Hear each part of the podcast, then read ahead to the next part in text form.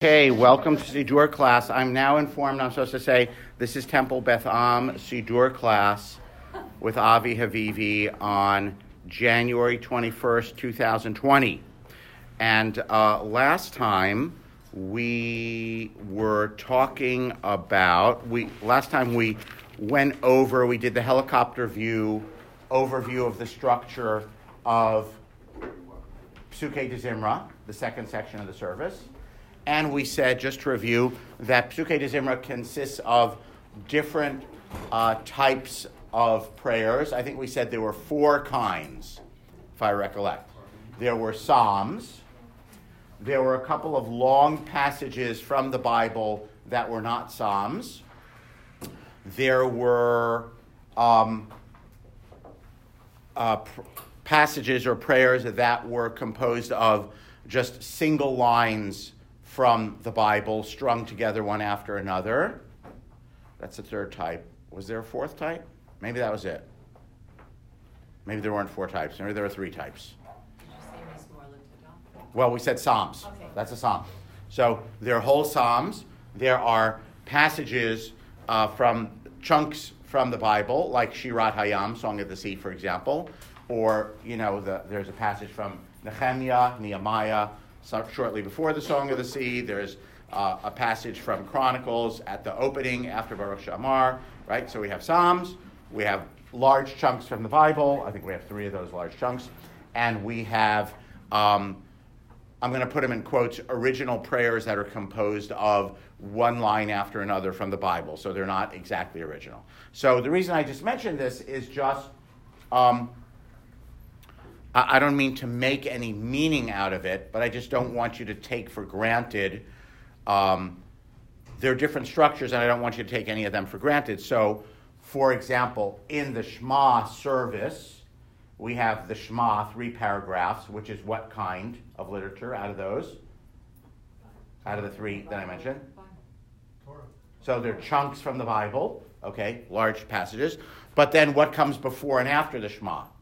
The blessings, and they are totally original compositions, although they may, they may quote some lines like Kadosh, Kadosh, Kadosh from the Bible, but they're mostly original compositions for the Siddur that don't exist anywhere else.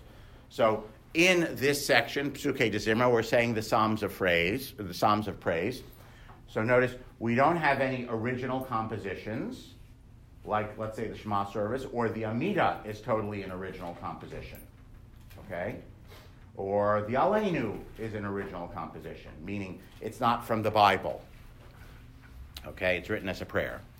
Um, except in Psuke de Zimra, the warm up for Shachrit, what are the only original compositions? It does contain original compositions. It's the opening and the closing, and that's Baruch Sha'amar, the two halves, and Yishtabach.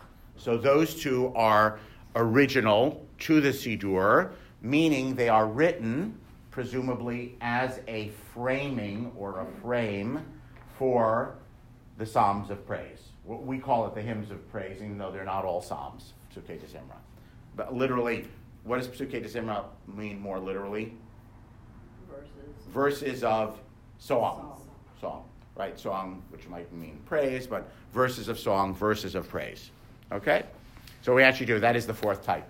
Now remember, that was the fourth type of, of writing, which is original compositions, and that it's only the beginning and the end. Everything else is this sort of, it looks to us kind of like a hodgepodge almost of why is it arranged this way in this order. Now, the Psalms 145 to 150, you could say, well, that's easy why it's arranged in this order because there are those six Psalms in order. But other than that, you know, why is Mizmor Latodah where it is? Why is Yehi Chavod Hashem La'olam where it is? That really does not seem entirely clear. Okay? Um, the thing I want to highlight about the difference between, I'm going to call it the first part of Psuke de Zimra and the last part. And the first part, I mean everything through Psalm 150, through the Hallelujah. And the second part, I mean start uh, Hallelujah and then the coda to that, which is Baruch Hashem Le'olam Amen V'Amen, page 25 in the Siddur Shalom. So I'm calling all of that the first section, even though that's not fair to call it that. Um, And the distinction between that and the second section, which starts at the top, page 26, Vayvarech David, right? So that there is a major difference. And I want to pick up as, in your davening, what's the major difference between the first part of Psuke de Zimra and that end part, which is page 26 and 27 and 28, from starting from Vayvarech David. From Vayvarech, from Vayvarech David onwards, what's it all about? Seems to be the history. History. History culminating in History. In the, in the. Exodus and the crossing of the Red Sea. Okay? So basically, if you look through uh, the rest of Psuke de Zimra, there are certainly plenty of mentions of Israel, okay, and God being our God and that kind of stuff. But most of Psuke de Zimra is mostly what we would call pretty universalistic. You know, God makes the frost, and God, I don't know, pick some um, verse at random. God feeds the hungry, frees the bound, pelts the earth with a storm of fire.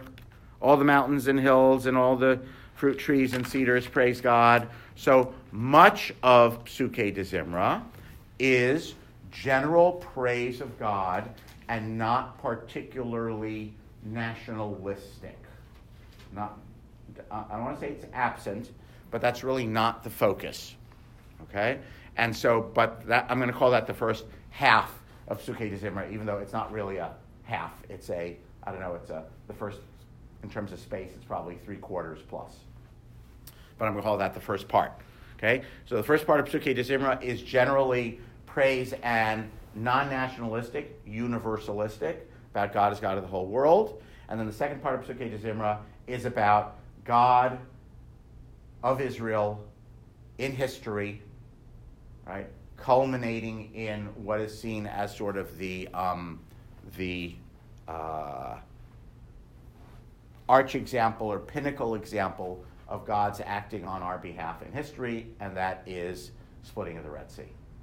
Okay, so basically, if you left that out, that whole chunk, page 26, 27, 28, from Vayosha Hashem onwards, we would say Psuke de Zimra is a section of uh, Psalms and lines from the Bible and some longer passages that are basically about praising God as God of the world, God of the universe, in all sorts of forms, and God of people. And if I said to you, what's the purpose of that? Then you know you'd probably say, well, the mood uh, purpose of that is to get us in a praising mood, all right, before we go on to Shacharit. So we focus on our consciousness on God, who has done all these wonderful things for people, for the universe. Right? But what's added at the end of de Zimra, which I think is considered a, an important addition, is the editors of the Siddur, the group Mind, felt that it was important to anchor it somewhere in the specifically Jewish experience in history. Right? So this is a major, I would say, significant theological statement because um, lots of religious systems appreciate God as the God of nature or the God of relationship, compassion, and kindness. Our specifically, I would say, rabbinic Jewish theological system, the traditional theological system, is saying that about God is considered insufficient. That's not all that God does, but God is also involved in history and cares about human history. Okay?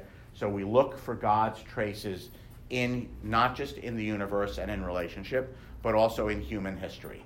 And that's considered to be, you know, in, in classic rabbinic theology, um, a crucial part, not just rabbinic theology, it's in the, in the Bible also, but a crucial part of how we understand God's presence in the world. God is not just in nature, God is not just in kindness and compassion and feeding all the animals, right? God is also concerned with human history, and we, we see God's presence in human history at various points, and we look at our own national history and we see God's presence there.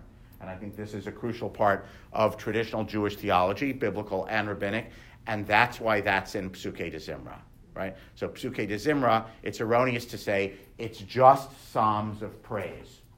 Even though you could say Shirat Hayam is a biblical song of praise, it is, okay? But it's very specific to our Judaic experience, and it makes a very specific theological statement of God is present not only in nature, right, and in compassion, but also in history, and we will see those themes be recapitulated in the Shema and in the Shema blessings.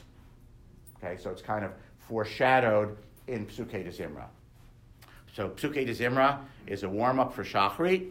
It consists, big chunk of it is Psalms, but it's not all Psalms.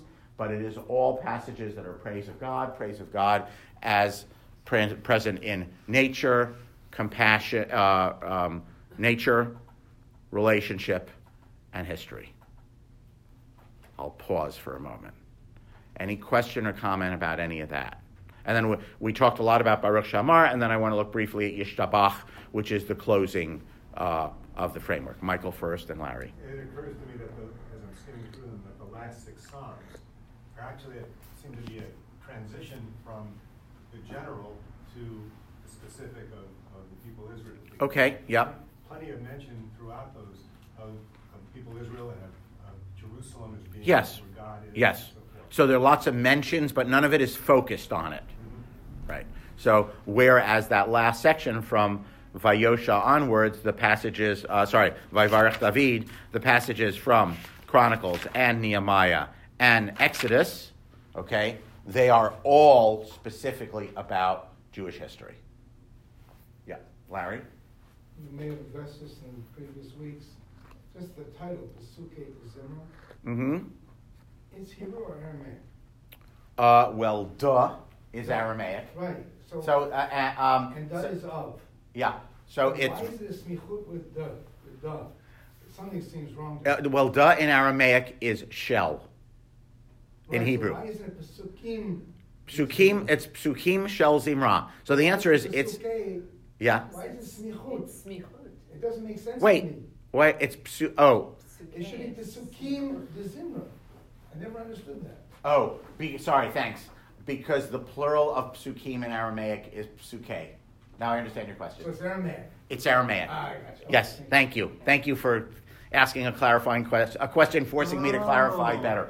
You not only forced me to clarify, you forced me actually to think more deeply. Yes, so it's Aramaic. Yes, That explains why smichut is, why A is the plural, because it's in Aramaic. It's yes, right. As opposed to, by the way, I like to point out, uh, I don't know why this is, but um, Birchot HaShachar is just Hebrew. It's not Birchata Dishachar, which would be Aramaic with a little bit of Hebrew. Um, I suspect the phrase probably comes from the Talmud somewhere. I'll, I'll look it up why it's called that. Where that actual phrase psuke, but it would be psukim shel zimra in Hebrew. Yeah, Tal. Um, maybe you answered this already, but the start of the Psalms of Praise, very almost pantheistic, spiritual. Yeah. And then we said. When you say the start, you mean where? If it's, what are you looking at specifically? Well, so like um, 146, 147. Okay, so saying from Ashrei onwards, yes, Yeah, from, yeah. From Ashrei onwards. Yeah. And then you get to something at the end, and then it goes into um, Az Yashir, which is Pharaoh, Pharaoh, Pharaoh, Egypt. Yep, very Um, specific and very, per- very specific yes. time period. Yep. But why that time period? Why not continue kind of when they came into Israel? Why stop at Egypt? Okay. So you're asking a really big question, which is an interesting question. Um, it probably has more than one answer. I don't know. What do people think? We won't do Yishtabach today, but well, let's well, let's let's focus for a couple. of Temple one, I got no. I got it. Why not go going to Israel and we conquered the land? Right. You built us the temple. What do people think about that? So we've tested from Yeah. Egypt a while. Yeah. Yeah. So why do people think about that? By the way, I could answer your question with a concrete answer, but that doesn't answer it. So, you know, like the Talmud says, yeah, you know, a person needs to mention, which means, you know, contemplate the exodus from Egypt and splitting the Red Sea every day. That's why this is here. That's a fulfillment of that dictum. But still, that still doesn't answer the question, which is why is that the thing you have to contemplate every day, as opposed to uh, the conquest of land or the building of the temple, or after the temple was destroyed, they came back and rebuilt the temple, the second temple. So there are many other historical things that we might contemplate as that is God's mighty act. So why that one? Some thoughts on that, Debbie and Larry. It's more miraculous. Okay. It seems more of God entering into history than the other events. So it's not just that they ran away from Egypt, but there was actually the splitting of the Red Sea. Okay, so that's a so that's one good answer, as opposed to conquest of the land. Not as miraculous. You know, people fight wars. Sometimes they win, right? Uh, building of the temple. You know, what's miraculous about that? They took stone, they built the temple. Okay, so one thought is it's not just God's involvement in history, but God's miraculous involvement in history. Good. Okay, it's a thought, Larry. So what I'm gonna say is contradicted by the Amidah, but at least, yeah. Um, you don't wanna talk about the temple because someone be, might be saying, so why don't we do sacrifices instead of saying these prayers? Okay. So we wanted to, to divorce ourselves as much as possible from, from temple times. And why we're, and, and why we're not talking about, and then we conquer the land or we live in the land is because this, I, was mainly written by people and at a time when people weren't in the land. Correct. So I think it would be too uh, jarring Yes. for us to read that. But we Right. can all relate to the, it's got to be. But how can we? But why do we relate to that? Because we're commanded to, because we're, because that's, that's the point at which we have, we have our identity as Jews. Okay, we have our identity as Jews. In what way? Could you just finish that thought? Because we're. What, how does that embody or represent our identity as Jews? I, I'm not. I'm not giving you a hard time. I just want to understand. f- flesh it out. Uh, Terry. Because that's when we become a people. Okay, so you're saying in some in some historical way, in some actual historical way, that's when we start out our history. And during that period, if you want to kind of do Exodus extension, that's when we receive the Torah. Okay, okay, all right, Michael. No, everything I was gonna say has now been covered. Okay. Sorry. Sorry. The, the risk of being the last person called on. Now, I just want to add something else if I were, uh, I don't want to say if I were. Um, some rabbis with a very progressive, politically involved orientation would say that the other answer about the identity, right, isn't just the factual, concrete answer that that's when we, I'm going to put it in quotes, enter history, air quotes for the people who are listening, air quotes, enter history as a nation, but that experience of being the underdog, Hashem being on our side and not Pharaoh's side, Hashem being allied with us and giving us hope and miraculous redemption, is meant to be a formative psychological and political experience that stamps our identity. Everyone follow that? That was a really long sentence. Yes, it, it- Okay? That experience of going from slavery to freedom and experiencing that Hashem is marching with the slaves and not marching as Pharaoh's army, as it were. Hashem has compassion for the slaves and not for the taskmasters, taskmasters. At the moment of our identity formation is meant to stamp something into our identity as a people. Should I say that again? Right? Meant to stamp something into our identity as our people. Our identity in, as a people is tied up in the idea that God favors the slaves and not the taskmaster. So it's not just one nation left another nation and God was on the side of our nation as opposed to a different nation. Right, everyone see the difference?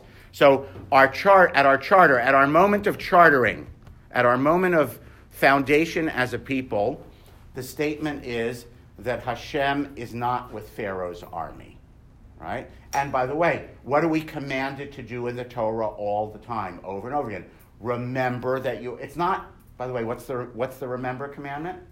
Usually it's not remember that God split the Red Sea.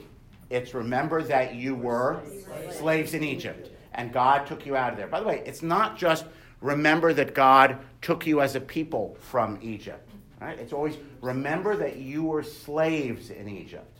Okay? So at the moment of identity formation, I'm not, by the way, this second interpretation, I'm not disagreeing with the historical moment interpretation. I'm agreeing, but I'm, I'm adding to it. I'm saying at the moment of historical identity formation, there is also a psychological and political, I, I, know this gets unpopular with some people, psych, uh, but popular with other people, psychological and political identity formation. You were slaves, God favored the slaves, not the pharaonic, not the, the not the, uh, what do I, I called it once in Torah, the pyramido industrial complex. Right? God did not favor the pyramido industrial complex. God favored the lowest class of helpless, defenseless laborers. That's a very Hegelian thing to say. Okay. Uh, you think? Uh, I, yeah, so I'm just saying that that is a no, point of view. I mean, that's a compliment coming. I okay. Compliment. Okay. Let's end on that note. Um, I'm. I'll take. I'll take that compliment. It's a very good thing. Okay. Everyone have a good day. Uh, okay. And uh, I'm supposed to say now, and uh, stay tuned next week for the next installment of our Siddur class.